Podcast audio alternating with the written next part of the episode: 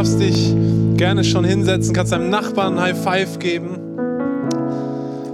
Ich darf über deine Faust heute, ich habe immer gesagt, man gibt ja kein High Five mehr, sondern jetzt gibt man immer eine Faust. Ne? Das hat sich so ein bisschen abgelöst irgendwie. Wer ist mehr so Fraktion? Ich kann sowieso nichts sehen, aber wer ist mehr so Fraktion High Five? Ich muss ehrlich sagen, ich bin High Five. Come on, ihr seid meine Leute. Wer ist mehr so Fraktion Ghetto Faust? Wer ist so beides? Beides sind so ein paar. Wer ist, wer, wer ist so Fraktion, so einen persönlichen, äh, kennt ihr das so? Wenn sich so junge Leute so, so ihren eigenen Check haben irgendwie unterm Bein durch und sonst wie und so. Wer ist das? Wer ist das? Hat sich keiner gemeldet, okay. Wer, wer gibt noch so ganz förmlich die Hand? Sind auch noch ein paar. Kommt wieder scheinbar. Ich mag das eigentlich auch, muss ich sagen. Ich weiß gar nicht, wie ich drauf komme, aber ich mag das auch. Aber man weiß heutzutage ja immer nicht so ganz, ob es angebracht ist. Geht mir manchmal so jedenfalls. Ne? Oder wer ist, wer ist Fraktion so Umarmung? Wer, oh, oh, auch so random einfach alle und jeden? Da bleiben auch ein paar Hände oben.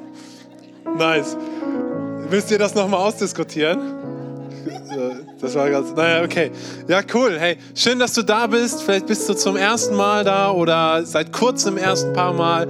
Hey, mein Name ist Christoph. Ich bin ein Pastor hier in der Kirche. Schöne Grüße von Simon, by the way. Der ist im Moment in Neuseeland, unsere Küpperskirche. Sozusagen das, ich weiß gar nicht, wie man das sagt, aber so die, die, die Gründungskirche oder eine der Gründungskirchen und so das, das Zentrum so ein bisschen ist in Neuseeland. Und einmal im Jahr in der Regel fliegen die leitenden Pastoren darüber. Ähm, um miteinander unterwegs zu sein. Und Simon ist gerade da ähm, im schönen Neuseeland und von dem soll ich auf jeden Fall grüßen. Und ich habe heute die Ehre, dass äh, ich zu dir sprechen darf. Und ich habe ein ganz besonderes Thema mitgebracht, nicht erschrecken. Es geht um, ja, um was geht's? Um Geld, Finanzen. Wer weiß noch, wie die Serie heißt, in der wir gerade sind? Lilly hat ja letzte Woche gestartet. Irgendwas mit bauen, genau. Come on. Irgendwas mit bauen. Was willst du bauen? Fragezeichen. Ne? Was willst du bauen? Sag mal deinem Nachbarn, frag dir mal, was willst du bauen? Ja, kannst ihm nochmal jetzt eine Ghetto-Faust geben? Oder, nee. Ähm, was auch immer. Was willst du bauen? Hey, das ist die Serie, in der wir sind. Habt ihr einen Applaus für Anna? Ich liebe das ja immer, dass man noch so ein bisschen begleitet wird. Das, ich finde es immer abgefahren, weil manchmal wenn, fällt es einem ja erst auf, wenn es weg ist. Ne?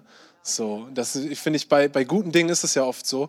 Sie fallen dir erst auf, wenn sie nicht mehr da sind manchmal. So, das, naja, egal. Okay, ich will jetzt mal zum Thema kommen. Ihr merkt, ich schwafel ein bisschen rum. Es geht ums Geld heute. Genau, und ähm, ich weiß auch nicht, was ich getan habe, aber ich darf dieses Jahr scheinbar irgendwie über die Hot Topics sprechen. Ich darf, durfte vor kurzem sprechen über Sex, heute darf ich über Geld sprechen. Und ganz ehrlich, wenn man so Pastoren fragen würde, also so ehrlich fragen, ne? nicht jetzt so auf einer Bühne oder so, sondern so e-, ehrlich im Gespräch, heißt nicht, dass ich jetzt hier lüge, aber äh, ihr wisst, was ich, ihr wisst, was ich meine. Ne? Da, man wird die fragen, so welche, über welche Themen magst du nicht so gerne zu sprechen? Ich glaube, Vielleicht lehne ich mich zu weit aus dem Fenster, aber wenn man ganz ehrlich ist, würde man sagen, Geld und, äh, Geld und Sex sind nicht unbedingt so die Favorite-Themen, weil das auch irgendwie so Fettnäpfchen-Themen sind. Ne? Und ich glaube, Geld wäre sogar, wär, wär sogar ganz, ganz oben sozusagen angesiedelt. Und das Problem aber ist, dass wir haben als Pastoren, wenn wir in die Bibel schauen, dann finden wir über 2000 Stellen über Geld und Besitz. Ich habe euch mal so ein paar Fakten mitgebracht. Äh, Jesus redet zweimal mehr über, über Geld als über Gebet und Glaube. Ist echt richtig blöd irgendwie, ne? So für, also für mich als Pastor. Weil ich wollte, würde gerne über Glaube reden und über Gebet heute, aber ich soll über Geld sprechen. So. Ähm, und Jesus hat das gemacht. 15 Prozent von Jesu Reden zum Thema, sind zum Thema Geld. 15 Prozent. Ist krass, ne? Ich weiß nicht, Fünf, naja, und dann kommt noch dazu in vielen, vielen Gleichnissen. Und wenn man mal drüber nachdenkt, ne, wenn du vielleicht schon in der Kinderstunde warst und so, fallen dir viele ein von den Talenten und von, auch von sowas wie der Perle, die verloren ist und so und so weiter und so fort. Wir finden, wir finden ganz, ganz viele Gleichnisse zu dem Thema Geld oder auch drumherum Besitz und Reichtum und so. Genau. Und es ist so ein bisschen, okay, wir müssen drüber sprechen. Und ich habe mir, ich habe überlegt, warum sprechen wir als Pastoren, spreche ich nicht so wahnsinnig gerne drüber. Warum ist das manchmal so, dass man denkt, oh, mh, hm, ah, natürlich, weil das irgendwie so eine Kultur ist bei uns, über Geld spricht man nicht und so. Ne? Diesen Satz kennen wir alle. Ich mag den ehrlich gesagt überhaupt nicht. Ähm, aber merke, es stimmt irgendwie auch schon so. Ich spreche da auch nicht so wahnsinnig gerne mit jedem drüber. Ne? Ähm, und ich habe mir so vier Punkte mitgebracht, warum Pastoren nicht gerne über Geld sprechen. Ist doch gut, oder? Die bisschen andere Predigt. Ähm, das, das erste ist, das ist vermintes Territorium, über, über Finanzen zu sprechen. Weil, äh, ganz ehrlich, ich habe Angst davor. Ne? Ihr hört mir jetzt hier eine halbe Stunde zu und ich habe Angst davor, Fehler zu machen. Ich habe Angst davor, auch abgelehnt zu werden. Bei dem Thema Geld geht es immer auch um Anerkennung und um Ablehnung. Ja, ich habe Angst davor, was Falsches zu sagen und alle Klischees, die in deinem oder in dem Kopf deines Nachbarn oder in dem Kopf von irgendwem hier äh, existieren, erfüllt werden. Ja, solche Klischees wie, in der Kirche geht es doch eigentlich nur ums Geld. Das ist auch mein zweiter Punkt. Man will nicht dieser klassische Pastor sein, in dieser klassischen Kirche, wo es nur ums Geld geht. Und wo irgendwie Geld, äh, so, am Ende geht es eigentlich nur ums Geld. Nicht um irgendwie das, was die, man eigentlich erzählt, sondern nur ums Geld, so hintenrum. Ne, ich bin, das, das andere Ding ist, dieser klassische Pastor, der hier angestellt ist und man muss irgendwie um seine eigenen Finanzen betteln, werben, Vision oder so, ist irgendwie ein bisschen komisch. Ne? Der dritte Punkt ist Geist der Armut. Als, als Pastoren sind ehrlich gesagt oh, ziemlich in unserem Kontext ziemlich oft relativ arm oder arm aufgewachsen. Wenn ich darauf schaue, die Pastoren, die ich so kenne, trifft, trifft das in ganz, ganz vielen Fällen zu. Und ähm, wir, wir kämpfen oft selbst als Pastoren mit dem Thema. Ich weiß nicht, wer ne, in einer Zeit wie dieser, wer kämpft nicht gerade damit? So wie ich will jetzt nicht sagen, melde dich oder so, aber es ist irgendwie ein Thema, was allgegenwärtig ist. Und, und äh, wir sitzen irgendwie alle im selben Boot. Ne, und dann ist das vierte, unzureichendes Wissen. Das Ding ist, die Bibel sagt eine ganze Menge Sachen über Geld. Und ehrlich gesagt, zu sagen, das ist, was die Bibel über Geld sagt, ist immer ein bisschen gefährlich, weil sie sagt nämlich ziemlich viel, ziemlich breites Zeug. Teilweise sagt sie Dinge, die fast ein bisschen widersprüchlich erscheinen, auf den ersten Blick. Und sie sagt vor allem unterschiedliche Dinge zu unterschiedlichen Leuten. Und das ist eine, eine Challenge auch für mich heute Morgen, für uns hier. Hier sitzen ganz, ganz unterschiedliche Leute in der Kirche. Und ehrlich gesagt ist das für mich die Kraft und die Schönheit der Kirche. Ist, dass Kirche kein Club ist von Leuten, die irgendwie alle gleich sind, sondern es sind Menschen aus allen Schichten, aus allen finanziellen Situationen. Es sind Menschen aus allen Ecken und Enden mit unterschiedlichen Geschichten, äh, Herkunftsweisen, sitzen hier heute Morgen da aus unterschiedlichen Nationen und weiß ich nicht was alles. Und es ist was Großartiges und was Wunderschönes. Aber es fordert auch heraus, weil man redet nicht nur zu einer, zu, zu einer Person oder zu einer Art oder zu, zu einer, einer, einer Story, sondern zu ganz, ganz vielen Lebensstories. Wisst ihr aber, gleichzeitig merke ich dann immer, aber die Bibel redet, Jesus redet so viel über Geld. Wir müssen über Geld reden. Wir müssen über Geld reden. Und ich möchte heute einsteigen mit einer Geschichte. Also ich, ich wenn du mal googelst, ne, Wer von euch googelt manchmal? Ja? Also Hand aufs Herz, wenn du, wenn du dir irgendeine Frage stellst, bei wem ist das Erste, was er tut, dass er googelt? Bei mir auf jeden Fall. Wer, wer, ne, ihr kennt das auch, ich habe irgendwie, keine Ahnung, irgendeine Verletzung oder irgendwas, fühle mich nicht wohl, ich google erstmal. So, was ist das? Dann weiß ich immer selber, ich sollte das nicht tun, Dr. Google und so. Ähm, und, und man guckt, guckt trotzdem mal schnell nach. Ne? Und das ist doch, wenn du das mal machst mit dem Thema Geld und Bibel, meine Güte, du findest Millionen Bibelstellen, du findest Millionen Stories, Predigten, alles Mögliche und eben auch Bibelstellen ohne Ende, sodass du irgendwann verwirrt bist, was sagt eigentlich die, die Bibel über Geld. Und ich hatte irgendwie die Chance, ich kann mir jetzt eine aussuchen, weil da sind so viel, so, ich habe hab so viel vor mir, was ich nehmen kann. Und ich dachte, ah, ich nehme eine, die ist eigentlich gar nicht so wahnsinnig über das Thema Geld, sondern ich nehme einfach mal eine andere Geschichte. Weil ja irgendwie, die anderen könnt ihr googeln und dann habt ihr die da alle. Aber diese hier kommt da manchmal vor, manchmal nicht, okay? Und wir wollen das ein bisschen länger. Ich will euch das einmal vorlesen, wir wollen da einmal reintauchen. Es steht in Lukas 14, Vers 25 bis 35 ist es überschrieben, was es kostet, ein Jünger Jesu zu sein. Jedenfalls in der neuen Genfer Übersetzung ist es damit überschrieben.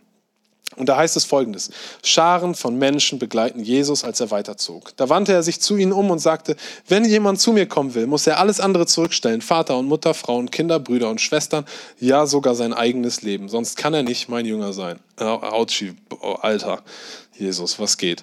Wer nicht sein Kreuz trägt und mir auf meinem Weg folgt, der kann nicht mein Jünger sein. Angenommen, jemand von euch möchte ein Haus bauen, setzt er sich da nicht zuerst hin und überschlägt die Kosten.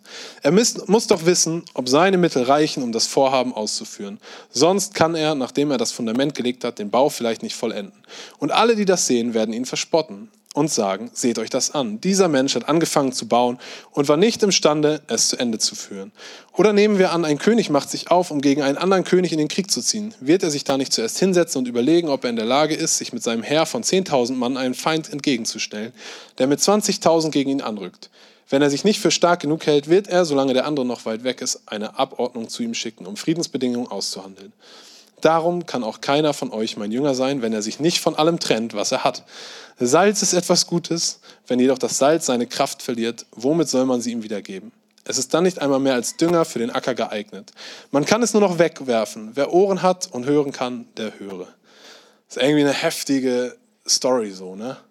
Äh, wir sollen irgendwie alles verleugnen und wer Vater und Mutter, Frauen, Kinder, Brüder und Schwestern sogar sein eigenes Leben nicht zurücklässt, der kann nicht mein Jünger sein. Und dann heißt es da, hey, du musst, wenn du irgendwie eine Vision hast, wenn du ein Projekt vor dir hast, musst du die Kosten kalkulieren. Und das ist der Predigtitel meiner, meiner, meiner Predigt, ist kalkuliere die Kosten. Du musst die Kosten kalkulieren. Du kannst bei deinem Nachbarn sagen, kalkuliere die Kosten. Könnte man so einen Zungenbrecher draus machen, wenn du das jetzt dreimal ganz schnell nacheinander sagen sollst. Ähm, kannst du später üben. Aber die Kosten kalkulieren. Kalkuliere die Kosten. Jesus sagt hier eigentlich das. Wenn du mir nachfolgst, wird es dich wahrscheinlich alles kosten. Und vor allem braucht es die Bereitschaft, dass es okay ist, dass es dich alles kostet. Er sagt nicht, du sollst nichts mehr mit deiner Familie zu tun haben. Er sagt nur, wenn du mir nachfolgst, steht das viel, viel höher als deine Familie. Und das ist eine herausfordernde Geschichte. Aber er sagt auch, das ist, was es kostet. Und ich weiß nicht, wie es dir geht. Ich habe das erlebt. So. Und das heißt nicht, dass man mit seiner Familie nichts mehr zu tun hat, dass man die nicht lieb hat, dass man nicht. Aber man muss an Punkten manchmal die Entscheidung zu treffen: Hey, folge ich Jesus nach oder meiner Familie?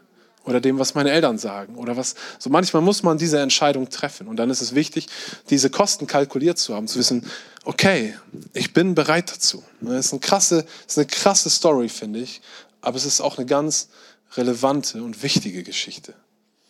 Weil es alles andere wäre manipulativ, zu sagen, ja, ja komm erstmal mit und so. Und, und am Ende kommst du auf einmal an den Punkt, jetzt musst du aber irgendwie ne, sagen, pass auf, ich folge nicht dem nach, was meine Familie zu mir sagt. Und das, dem habe ich doch nie eingewilligt. Und das ist die Idee hier. Du musst, wenn du ein Projekt vorhast, die Kosten kalkulieren. Wisst ihr, ich ähm, musste an so ein Gebäude denken. Das ist der Kingdom Tower. Das war mal, vielleicht kannst du mal das erste Bild anschmeißen. Das war mal Division, nee, das andere. Division war so, das sollte über ein Kilometer hoch sein, ein riesiges Gebäude. Ähm, und äh, das, das wurde angefangen zu bauen und weil irgendwie das mit den Kosten und das waren irgendwie ganz dubiose Geschäfte und so, das nicht geklappt hat, haben die irgendwann aufgehört und jetzt steht das Ding seit, glaube ich, vier Jahren, jetzt kannst du das andere Bild anschmeißen, so darum. Und, und es passiert nichts. Und man könnte ganz platt, ich habe keine Ahnung, es gibt wahrscheinlich tausend Hintergründe und so, sagen, da wurden die Kosten nicht ganz kalkuliert. Wenn du was bauen möchtest, musst du die Kosten kalkulieren. Egal, ob das sozusagen ein, ein, ein finanzielles Projekt ist, dass ich will ein Haus bauen oder einen Turm oder so, ob du sagen willst, ich, ich möchte zum Beispiel meinen Lebensmittelpunkt verändern und aufs College gehen nach Neuseeland wie Judith oder sonst irgendwas vorhast, du musst die Kosten kalkulieren. Und damit meine ich gar nicht nur Finanzen, sondern ich meine alle möglichen Bereiche in deinem Leben. Wenn du, wenn du Ja sagst zu einer Sache, musst du auch die Kosten, die es dich vielleicht energietechnisch kosten wird, kalkulieren. Wenn du hier sagst, ja, alles klar, ich bringe mich hier ein oder ich mache dies oder ich werde jetzt Fußballprofi, musst du auch da die Kosten kalkulieren, dass du vielleicht bestimmte Dinge nicht mehr machen kannst, dass du andere Dinge, Dinge dafür machen musst, dass du Dinge aufgeben musst, dass du deine Zeit anders einteilen musst. Und, und das ist, wenn man es nicht macht, glaube ich, die Kosten kalkulieren, führt das eigentlich immer schon in Probleme. Wisst ihr, ich liebe es, wenn Menschen eine Vision haben. Ich, ich, liebe das absolut, wenn Menschen eine Vision haben, die größer ist als das, was im Moment möglich ist. Es gibt ein Projekt in Saudi-Arabien, ist total durchgeknallt, bin ich drüber gestolpert, das heißt The Line. Ihr merkt, ich google manchmal gerne so große Projekte und Gebäude und so ein Kram. The Line, das ist ein Hochhaus, 170 Kilometer lang, 500 Meter hoch und 200 Meter breit, sollen irgendwann 9 Millionen Menschen drin wohnen, über drei Staatsgrenzen hinweg. Kein Mensch weiß, ob das wirklich eine Idee ist von irgendwelchen verrückten Scheichs, Entschuldigung, oder ob das eine eine, eine, ernsthafte Idee ist oder eine totale Utopie, die ein bisschen durchgeknallt ist. Weiß man nicht, aber irgendwie hat es was Faszinierendes, sowas zu sehen. Da hat jemand eine, eine Vision für was bisschen total Beklopptes, würde man sagen. Aber es ist doch irgendwie eine Vision da. Ne? Das soll energieautark sein und natürlich all das erfüllen, wovon man so träumt. Aber okay, Das Ding ist nur, bei so einem Ding wird es an den Punkt kommen und ich habe nichts gefunden dazu, mit welchen Kosten die rechnen dafür. Habe ich nichts gefunden im Internet. Kann sein, dass die das haben, aber am Ende müsst du das ja machen. Oder ein anderes Ding habe ich mich mit beschäftigt. Wisst ihr, was das, das teuerste Ge äh, Gebäude, kann man nicht sagen, das, das, das, wie sagt man, das teuerste Bauprojekt der Menschheit ist? Nee, also das müssen wir wahrscheinlich umrechnen, aber so ganz, wenn man rein so Dollar Dollarzeichen nimmt. Ich sag's euch, das ist die internationale Raumstation, die ISS. Ich habe auch ein Bild. Das Ding hat, hat glaube ich, inzwischen über 150 Milliarden Dollar gekostet. Ne? Unvorstellbar. Ich liebe sowas, weil irgendwer hatte eine Vision zu sagen, wir wollen irgendwie Leute permanent im All haben. Irgendwie durchgeknallt, aber irgendwie auch großartig. Und was es braucht aber für sowas, ist ernsthaft die Kosten zu kalkulieren. Jetzt sagst du, ja, wow, wahnsinnig, diese riesigen Projekte. Aber ich habe dir noch ein anderes Bild mitgebracht von einem coolen Haus. Da bin ich drüber gestolpert. Kannst du das mal anschmeißen von Flensburg? Das Haus, habt ihr das schon mal gesehen? Das ist der Knaller, das kannst du kaufen für 100.000 Euro. Pass auf, ich lese dir vor, was es in der, in der Beschreibung steht. Das ist einfach zu cool. Das ist von der Maklerseite.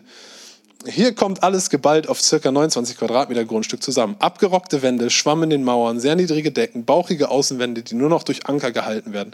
Jedes Gewerk muss mit der Denkmalpflege abgestimmt werden und zu guter Letzt eine asbesthaltige Deck Dacheindeckung. Halleluja! Was auch immer Sie bei diesem Objekt vorhaben, Sie, müssen Sie vorab gemeinsam mit der Stadt Flensburg Denkmalpflege abstimmen. Bevor Sie den Hörer in die Hand nehmen und mit den Lieben von der Stadt Kontakt aufnehmen, kann ich Ihnen sagen, dass dort schon unzählige Interessenten angerufen haben. Bla bla bla bla. So geht das weiter. Und diese ganze Anzeige ist geschrieben wie, du hast da keinen Bock drauf. Ne, kannst mal ein Foto von innen zeigen. Das ist, ey, das ist wirklich das durchgeknallteste Gebäude, was ich bisher so gesehen habe. Und die, die Makler sagen es ehrlich. Die sagen, ich meine, kennt ihr Makler? Die lügen immer. Bist du Makler? Entschuldigung, aber nein, wir sagen, die machen immer sehr viel Spin auf Dinge, ne? So, ähm, sozusagen, äh, dann gibt es irgendwie so Beschreibungen, so, keine Ahnung, Haus, äh, was steht dann da mit, was? Ja, mit Suterer oder äh, genau oder oder sie schreiben so äh, Haus für Handwerkerfreudige oder so, irgend so immer so schöne Anzeigen. Ne? Aber da schreiben sie einfach, das Ding ist durch und du hast da keinen Bock drauf.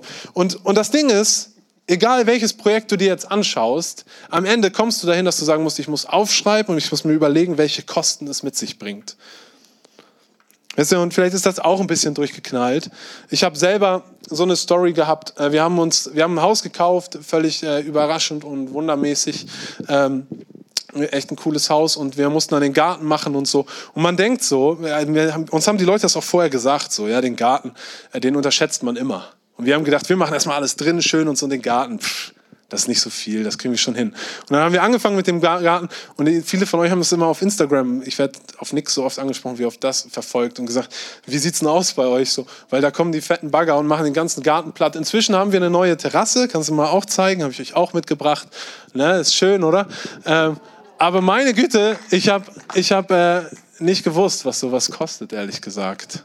Und ich habe das einfach unterschätzt und muss auf einmal damit arbeiten und sagen, okay, ähm, das ist eine andere Realität. Ne? Und es ist ganz schlau, bevor du ein Haus kaufst, das ist ein Pro-Tipp hier von mir, die Kosten zu kalkulieren. Super, oder?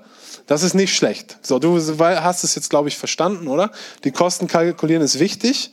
Ähm, wie mache ich denn das? Wisst ihr, was ich ganz spannend finde in der Geschichte im Lukas, wo Jesus drüber spricht, heißt es ja am Ende, und ich habe mich gefragt, was ist das für eine komische Wendung? Wenn jedoch das Salz seine Kraft verliert, womit soll man es ihm wiedergeben und so, ne?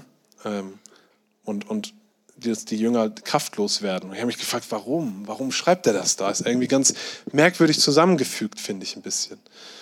Aber weißt du, wenn du in deinem Leben die Kosten nicht kalkulierst für Dinge, verlieren wir unsere Kraft dann auf einmal, und das kann ich dir eigentlich ganz, ganz einfach ähm, zeigen, wenn wir unsere Kosten nicht kalkulieren, zum Beispiel für den Garten unseres Hauses oder für irgendwie die Vision von The Line oder für irgendwas, wenn du in deinem Leben die Kosten nicht kalkulierst, verliert es die Kraft. Weil entweder ist es eine total verrückte Utopie, an die sowieso keiner glaubt, nicht mal du selbst, oder es liegt halt brach und du hast irgendwie das Fundament gebaut oder was auch immer, den Garten leer gemacht, aber du hast noch nichts reingebaut Und es verliert, das ganze Ding verliert seine Kraft, weil auf einmal habe ich keinen Garten mehr oder habe das nicht, wovon ich irgendwie die ganze Zeit geträumt habe und wofür ich gearbeitet habe.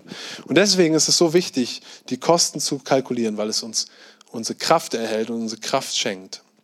Und das ist das, was, wo Lilly drüber sprach letzte Woche, ist, dass wir weise Baumeister sind. Dass wir ein gutes Fundament auswählen, das gut bauen und dann kalkulieren, hey, was möchte ich eigentlich in meinem Leben bauen und was braucht, ich, äh, braucht es dafür?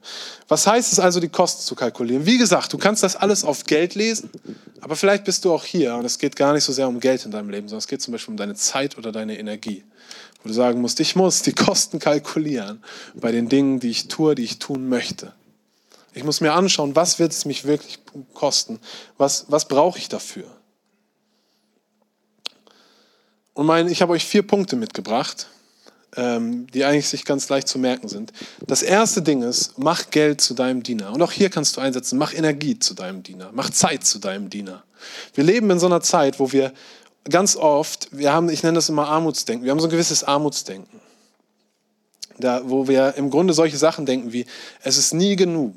Gleichzeitig ist es immer zu viel, zum Beispiel wenn es um unsere Zeit geht. Wir haben nie genug Zeit, aber es ist immer überfordernd, immer zu viel. Und wir gucken eher nach Masse statt nach Klasse. Bei Geld genauso wie bei, bei, ähm, bei Zeit. Ich gucke danach, dass ich ganz viel freie Zeit habe zum Beispiel. Oft ist das ja so ein Ziel. Dann geht es mir gut. Und ich gucke gar nicht, welche Klasse, welche, welche, wie gut ist eigentlich diese Zeit. Wie viel Qualität hat die? Wie verbringe ich die? Mit wem verbringe ich die? Was mache ich da drin? Und dasselbe machen wir bei Geld oft. Wir, wir, wir wollen irgendwie alles haben oder ganz viel und haben Angst, dass wir, dass wir nicht genug haben. Aber wir schauen nicht, was haben wir da eigentlich? Und welche Güteklasse hat das? Kann ich damit was anfangen? Brauche ich das? Deswegen haben wir so vollgekramte Dachböden und so. Ähm, ich habe irgendwann das in meinem Leben realisiert, dass ich voll geprägt bin von so einem Armutsdenken, weil es bei mir immer, es kann eigentlich nie genug sein. Es kann nie genug sein. Ich brauche, ich möchte immer, zu, wenn ich in den Supermarkt gehe zum Beispiel, muss ich mich disziplinieren, weniger zu kaufen, als ich eigentlich denke, dass ich brauche, weil ich dann gelernt habe, dass es dann wahrscheinlich die richtige Menge ist. Und vom Naturell würde ich immer viel zu viel, weil meine schlimmste Angst ist, dass es nicht ausreicht. Ähm, das ist, und, und da letztendlich, was wir machen in diesem Denken ist, wir, wir dienen dem Geld, wir dienen den Finanzen, wir sind das Opfer vielleicht. Vielleicht bist du, hast du das Gefühl, du bist das Opfer deiner finanziellen Situation. Und die kann ja, das kann ja ein Stück weit Realität sein. Ne? Du sitzt vielleicht hier und sagst, mit Finanzen, das läuft bei mir alles. Vielleicht sitzt du aber auch hier und sagst, Finanzen ist bei mir so eng und ich weiß gar nicht, wie ich noch irgendwie irgendwas da reinbekommen soll in mein, in, in, in mein Konto oder in mein Portemonnaie.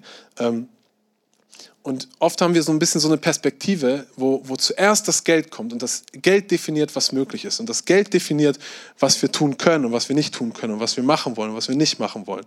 Ähm, und wir müssen, glaube ich, unser Denken verändern, dass Geld kein Wert in sich selbst ist, sondern ein Mittel zum Zweck, ein Diener ist, dazu hilft. Ne? Wie in diesem Gleichnis, da geht es nicht darum, dass äh, der Mensch irgendwie ganz viel, der guckt nicht, wie viel Geld habe ich eigentlich und was baue ich damit, sondern er sagt, du möchtest ein Haus bauen, die Vision steht zuerst. Da ist eine Vision, eine Idee davon, wo du hin möchtest. Und jetzt musst du dich hinsetzen und kalkulieren, was ich habe. Aber das Geld dient der Vision, nicht die Vision muss sich irgendwie an die Ressourcen erstmal anpassen. Und das ist so eine Herren, ich gesagt ganz oft zu Leuten, Vision statt Mangel. Wir müssen aus Vision leben und nicht aus Mangel. Weil mein, mein Default ist, ich lebe aus Mangel. Ich schaue, was nicht ist, was fehlt, was mehr, was könnte, vor allem was nicht ist und was fehlt und was man nochmal machen, tun sollte oder müsste. Und ich schaue nicht so sehr auf die Vision, die ich habe. Und ich möchte dir, wenn ich, wenn ich möchte, dass du, oder wenn ich mir wünschen könnte, dass du eine Sache mitnimmst, ist, dass du eine, eine Vision und einen Hunger entwickelst für deine eigenen Finanzen. Nicht zu sagen, ich will der reichste Mensch der Welt werden oder irgendwas. Dass du sagst, ich habe eine Vision, wie ich sein möchte, wer ich sein möchte, wo ich hin möchte mit meinem Geld. Ich habe eine Vision, wie ich mit Geld umgehen möchte. Und ich möchte, dass das Geld dieser Vision dient. Ich habe eine Vision von meinem Leben. Ich, habe eine, ich möchte nach Neuseeland gehen für ein Jahr oder ich möchte irgendwas tun. Ich möchte, ich, mir hat mal jemand gesagt, hey, meine Vision ist es, so viel Geld zu verdienen, dass ich die Kirche Gottes damit segnen kann. Ich denke, das ist eine großartige Vision. Und jetzt müssen wir schauen, wie das Geld dieser Vision letztendlich dient.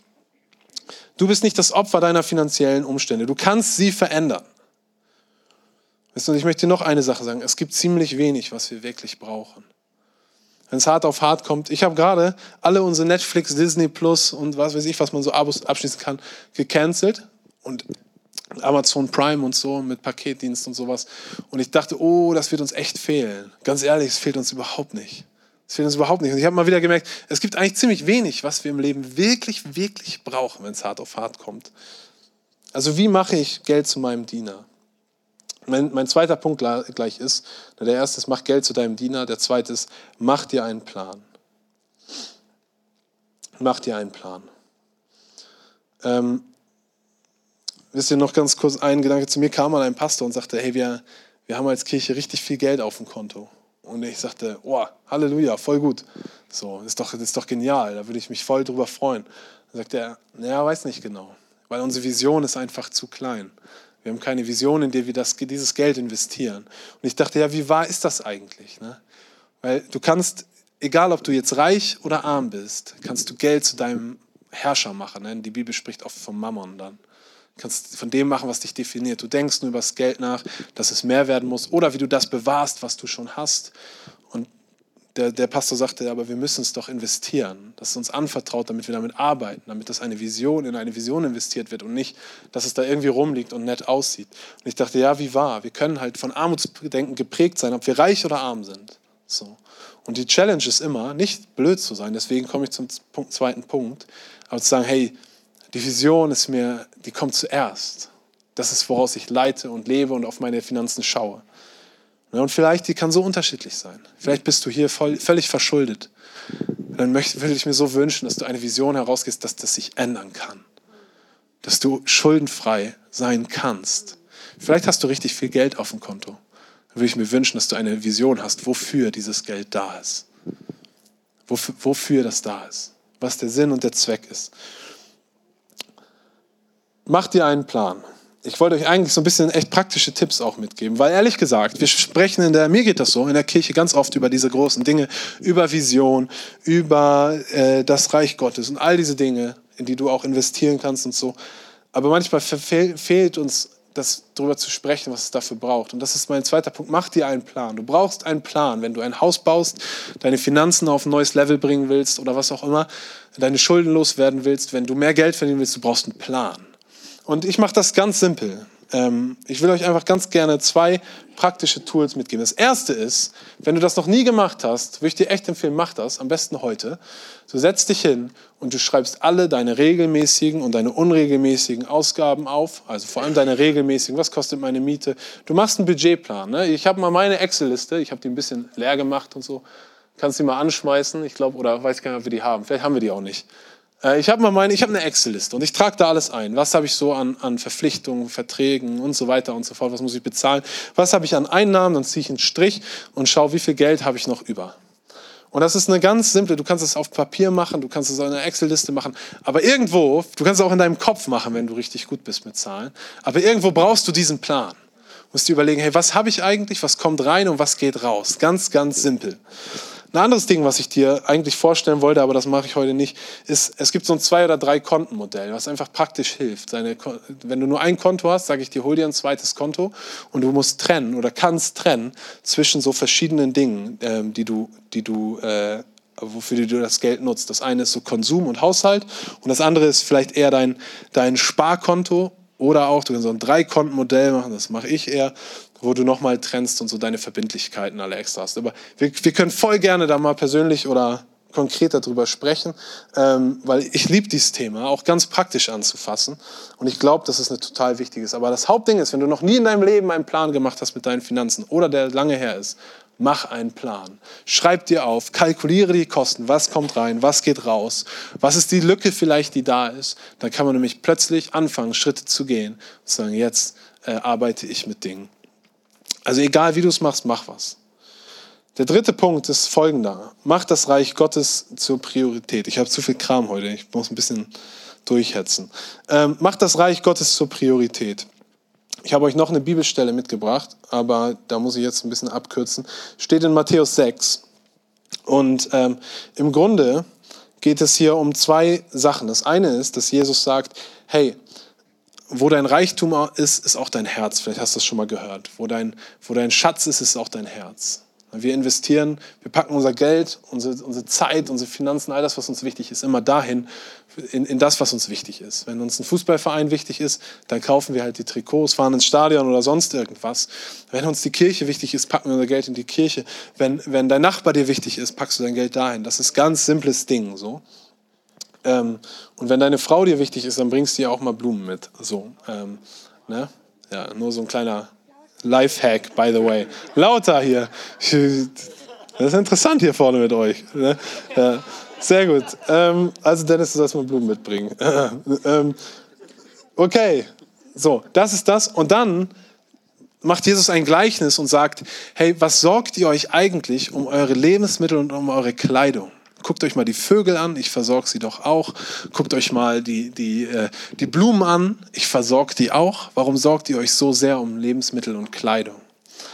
Und dann macht er, diesen, macht er dieses äh, Beispiel und sagt hier am Ende ähm, Folgendes. Macht das Reich Gottes zu eurem wichtigsten Anliegen, lebt in Gottes Gerechtigkeit und er wird euch all das geben, was ihr braucht. Deshalb sorgt euch nicht um morgen, denn jeder Tag bringt seine eigenen Belastung. Die Sorgen von heute sind für heute genug. Und mein, mein dritter Punkt ist es, macht das Reich Gottes zur Priorität. Macht das Reich Gottes zur Priorität. Ähm, was immer, du brauchst eine Vision, die über deine Ressourcen hinausgeht. Das ist das Coole an Kirche. Und dann, äh, wir haben eine Vision, die geht über mich und meine Finanzen und meine Möglichkeiten und das, was ich irgendwie mit meinen paar Euros kann, hinaus. Und die braucht ganz viele Menschen, die sagen, wir kommen zusammen. Ich sage manchmal, Kirche wird nicht gebaut irgendwie auf der, auf der Fähigkeit eines Einzelnen, sondern auf der Bereitschaft von ganz vielen. Und das ist, was es braucht, dass wir zusammenkommen und sagen, hey, ich mache das Reich Gottes zu meiner Priorität. Und das geht hier nicht um irgendwie einen Zwang oder eine Verpflichtung, sondern es ist eine Einladung, es ist ein biblisches Prinzip. Und ich weiß und ich habe es erlebt, dass Gott das Ganze segnet. Wir sprechen oft vom Zehnten oder vom, die, die Bibel spricht oft vom Erstling. Ne? Da heißt es in Sprüche 3, Vers 9 bis 12, Ehre den Herrn mit deinem Gut und den Erstling all deines Einkommens. So werden deine Scheunen voll werden und deine Kelter von Wein überlaufen. Gott sagt, ey, wenn wir unser, unser Erstes in seinen Tempel bringen, in seine Vorratskammer, in sein Reich geben, dann wird er uns segnen. Und das ist ein Prinzip, was er ehrlich gesagt in meinem Leben immer getan hat. Ich kann mich erinnern, dass ähm, als ich Pastor geworden bin, äh, bin ich, ne, da wird ja so für einen gebetet und so, da wurden wir eingesetzt. Und dann bin ich von der Bühne gekommen und original, einer, ich weiß nicht mehr, ob es der erste war, vielleicht war es auch der dritte, aber der Kommentar war von jemandem, der uns wirklich nahe stand und sagt, na dann könnt ihr den Traum von eurem eigenen Haus ja mal in die Tonne treten. Herzlich willkommen. Und es war wie ein Fluch, der ausgesprochen wurde. Und wir haben das auch so genommen und gesagt, nee, das ist eine Lüge. So, warum? Woher kommt denn das? Und haben gesagt, nee, nee, machen wir nicht. Und, und viele wissen das. Gott hat uns voll auch übernatürlich mit einem Haus beschenkt. Das ist nicht, weil ich das so, weil wir unser Gehalt so üppig ist oder sonst irgendwas, sondern einfach, weil Gott ehrt und segnet, wenn wir in sein Reich investieren. Davon bin ich überzeugt. Und du und ich, wir brauchen eine Vision, die über unsere eigenen Ressourcen hinausgeht. Das Leben wäre so langweilig, wenn wir immer nur schauen, welche Ressourcen habe ich, was habe ich zur Verfügung, was kann ich damit machen. So, wir brauchen eine Vision davon, von etwas Größerem. Sagen, hey, wir treten an, ja, auch hier in Flensburg, wir treten an, dass Menschen Jesus kennenlernen, dass sie einen Ort finden, an dem sie Hoffnung finden und an dem sie zum Leben ausgerüstet werden, auch mit ihrem Geld, okay? Mein vierter Punkt ist folgender, der kommt nämlich auch aus dieser Bibelstelle, wo es heißt, macht euch doch keine Sorgen. Mein vierter Punkt ist der, macht dir keine Sorgen. Da heißt es ja, die Vögel machen sich keine Sorgen, die Blumen machen sich keine Sorgen. Aber wir machen uns ziemlich viel Sorgen. Und ich möchte dir einfach sagen, ne, ich, ich sage manchmal Leuten, ich habe ähm, schon öfter mal mit Leuten auch gearbeitet, die gesagt haben, boah, ich bin echt in Schulden, wie kann ich da rauskommen? Und dann haben, sind wir diese Schritte eigentlich durchgegangen und haben gesagt, komm, wir machen jetzt mal zusammen einen Plan, wir schreiben das auf zum allerersten Mal, ähm, wir, wir schauen, dass du äh, auch was ins Reich Gottes gibst und so weiter und so fort. Und du kommst eigentlich immer an den Punkt, dass Leute sagen, ich mache mir Sorgen. Ich mache mir Sorgen darum, dass es nicht reicht. Ich mache mir Sorgen darum, wie es klarkommt. Und ich habe auch schon Leuten gesagt, hey, du schau, sieh zu, dass du mit dem Geld, was du im Moment hast, deine Wohnung äh, finanzieren kannst, dass du ein Dach über dem Kopf hast, dass deine Verbindlichkeiten laufen und vertraue Gott dafür, dass er sich segnen wird mit Lebensmitteln und mit Kleidung. Und das ist eine total herausfordernde Geschichte. Das würde ich nie zum, würde ich jetzt nie irgendwie gesetzlich etablieren. Aber wenn du mit deinen Herausforderungen kämpfst, würde ich sagen, mach genau das, mach dir einen Plan, Setz das Reich Gottes an erste Stelle und vertraue Gott darauf, dass er dich versorgen wird wie die Blumen auf dem Feld und wie die Vögel äh, am Himmel. Mit Lebensmitteln und mit Kleidung zuallererst mal. Und ich habe das erlebt, dass Gott das tut. Also ich so oft hat er sich zu uns gestellt. Wisst ihr, aber ich möchte dir sagen, in einer Zeit wie dieser, wo ja Sorge, kannst ja fast fühlen, was Finanzen angeht, kannst du spüren, oder? Ich weiß nicht, wie es dir geht, mit Inflation, Preissteigerungen, mit äh, Benzin über zwei Euro und was weiß ich, was uns so Stress macht. Diese Sorge, ich, ich, möchte erklären heute Morgen als Kirche, wir antworten auf diese Situation nicht mit Sorge, wir antworten auch nicht mit, mit äh, irgendwie Dummheit, wir antworten auch nicht damit, dass wir sagen, ja, jetzt ist sowieso alles egal oder wir vertrauen einfach Gott darauf, dass er alles tun wird und egal mit Plan hier und so. Und wir machen unsere Arbeit, wir machen unseren Plan, aber wir antworten mit Glaube. Wir antworten mit Glaube. Wir antworten damit, dass wir dass wir wissen, dass es nicht wir sind, die uns nur selber durchtragen müssen. In Sprüche 10, Vers 22 heißt es, der Segen des Herrn allein macht reich und nichts tut eigene Mühe, eigene Sorge kann man auch sagen. Das Wort, was da benutzt wird, steht nämlich genau für beides, für Mühe, für Arbeit und für Sorge. Nichts tut eigene Arbeit oder eigene Sorge hinzu. Der Segen des Herrn allein macht reich. Ist doch irgendwie krass. Weißt du nicht, ich bin meine eigene Quelle. Ich muss meinen Job machen, ja. Ich muss meinen Plan machen. Ich, muss, ich, ich will ein guter Verwalter sein. Ich will das tun und dem, mit dem gut umgehen, was Gott mir anvertraut hat. Und jedem von euch hat er etwas anvertraut, ja. Aber am Ende bin ich nicht meine eigene Quelle, bin ich nicht irgendwie das Ende der Fahnenstange, bin ich nicht das, was alles limitiert, sondern ich darf darauf vertrauen, dass Gott gut ist und er durchbricht und er versorgt. Heißt nicht, dass wir keine Herausforderungen haben. Hey, ich würde so gerne zum Abschluss mit euch beten. Und ich lade dich ein, dass wir zusammen aufstehen.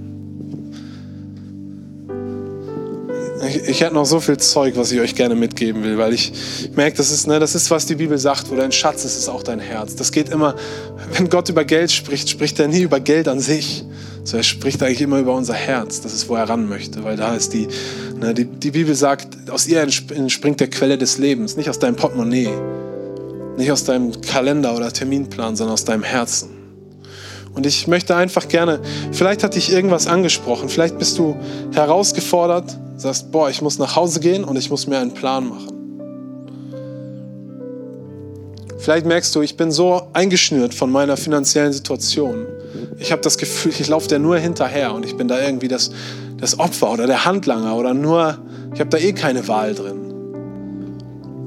Ich möchte dir heute sagen, dass du nicht dem Geld dienst, sondern das Geld muss dir dienen. Vielleicht kämpfst du mit Großzügigkeit oder mit Geiz eher gesagt. Ich würde gerne großzügig werden, coole Vision. Aber vielleicht bist du auch hier und sagst, ich mache mir Sorgen um meine Finanzen. Ich mache mir Sorgen um mein Geld. Ich mache mir Sorgen darum, dass ich eine gute Altersvorsorge, weißt du, in meinem Alter macht man sich Sorgen um seine Altersvorsorge. Ich mache mir Sorgen darum, dass, dass ich klarkomme, dass am Ende des Monats noch was über ist. Herr, wenn du das bist und du sagst, egal, muss jetzt nicht die Sorge sein, aber vielleicht ist es gerade bei dir die Sorge. Du bist, ich, ich, ich möchte da irgendwie einen Schritt gehen. Ähm, dann lade ich dich ein, dass du einfach einmal deine Hand hebst. Gerade wenn du mit Sorge kämpfst, dann. Also wir machen die Augen zu, das sieht hier keiner, es ist schön dunkel. Und lade ich dich ein, dass du, wenn du mit dem Thema kämpfst, deine Hand hebst oder deine Hand auf dein Herz legst, wenn dich was angesprochen hat, was herausgefordert hat. Es geht einfach darum, dass wir eine, eine körperliche eine Reaktion zeigen auf das, was Gott vielleicht tun möchte in deinem Leben. Und Jesus, wir stehen als Kirche hier mit diesem Thema, was irgendwie so herausfordernd und allgegenwärtig ist, was so prägend ist. Und wir erklären erstmal, dass wir nicht irgendwie der Schöpfer dieser Welt sind, dass wir nicht, ja, das nicht in der Hand haben, sondern dass es in deiner Hand liegt. Und dass alles, was wir haben und was wir sind, von dir geschaffen wurde und von dir kommt. Die Bibel sagt, dass alles, was wir haben, wir nur haben, weil du es uns gegeben hast, Jesus. Und das erklären wir heute Morgen. Und wir erklären auch deinen Namen über unsere finanzielle Situation, über das Geld, was wir zur Verfügung haben oder auch nicht zur Verfügung haben. Jesus, wir erklären deinen Namen über jedes Mindset, über Armutsdenken, über, über die Sorge, die uns versucht einzuschnüren und klein zu halten. Also wir sprechen deinen Namen darüber aus. Und als Kirche stehen wir hier und möchten dich bitten, dass du kommst und dass du uns begegnest. Ich möchte dich bitten, dass du jede Sorge äh, nimmst. Wir wollen da die Sorgen auf dich schmeißen. Wir wollen uns nicht regieren lassen von irgendwelchen Sorgen und Ängsten und Herausforderungen. Wollen schauen auf, auf dich und auf deine Größe. Wir wollen dem mit Glauben begegnen. Jesus, wir danken dir für deine Gegenwart heute Morgen. Und ich danke dir für jeden Einzelnen, in deren Leben du was angesprochen hast und etwas bewegst. Amen. Hey, ich möchte noch eine andere Sache machen und zwar bist du vielleicht hier und sagst, boah, diesen Jesus, über den du da redest und der da diese schlauen Worte sagt, den kenne ich noch gar nicht, ich bin dem nie begegnet, weiß nicht, wer das ist. Vielleicht sagst du auch, ich kenne den schon, aber ich bin weggelaufen von ihm. Und dann möchte ich dir einfach die, die Möglichkeit geben, ihm nachzufolgen. Und ja, es ist, kostet eine Menge. Und wir müssen die, dürfen die Kosten kalkulieren. Vielleicht bist du da noch nicht. Vielleicht musst du die Kosten noch kalkulieren. Vielleicht ist dein Schritt heute mit jemandem zu sprechen drüber. Aber vielleicht bist du genau an diesem Schritt und sagst, ich, ich weiß, dass es mich alles kostet, aber ich bin bereit, diesen Schritt zu gehen und Jesus nachzufolgen. Mit meinen Finanzen, mit meinen Beziehungen, mit allem, was ich habe. Weißt du, Gott ist nur ein Gebet weit entfernt. Und dann möchte ich dich einladen, während alle Augen noch geschlossen sind, dass du, wenn du das bist, wenn du diesen Jesus kennenlernen möchtest, dass du einmal deine Hand hebst als Zeichen. Dankeschön. Dankeschön. Habe euch gesehen. Dürft ihr wieder runternehmen. Dankeschön. Wenn hier noch jemand ist, der sagt, das bin ich, Christoph, ich möchte diesem Jesus nachfolgen, ich möchte ihn kennenlernen, darfst du jetzt deine Hand heben. Dankeschön. Und dann wollen wir zusammen beten. Ich bete vor und wir beten einfach alle nach. Und wir sagen, Jesus Christus, wir sind hier. Ich bin hier. Und ich folge dir nach. Ich danke dir für deine Vergebung. Ich danke dir dafür, dass du gestorben bist und auferstanden bist. Und dass in dir die Fülle ist, mein Leben ist. Und ich folge dir nach.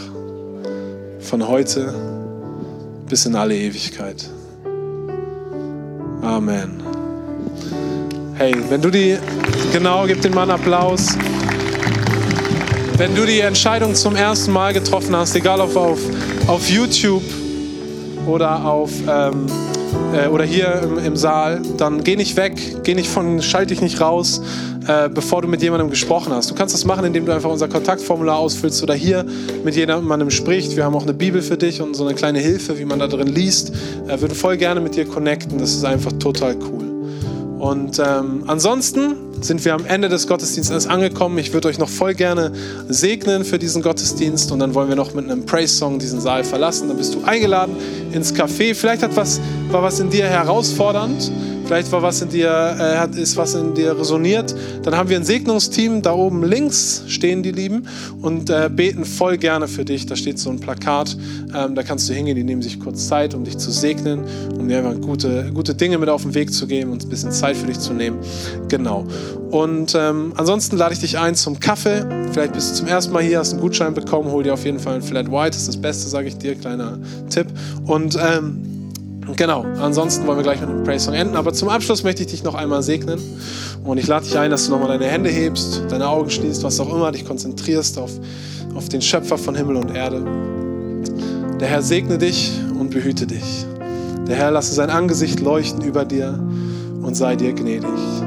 Der Herr, der Herr erhebe sein Angesicht über dich und schenke dir Frieden. In Jesu Namen. Amen. Weil du bist, wer du bist, lob meine Seele.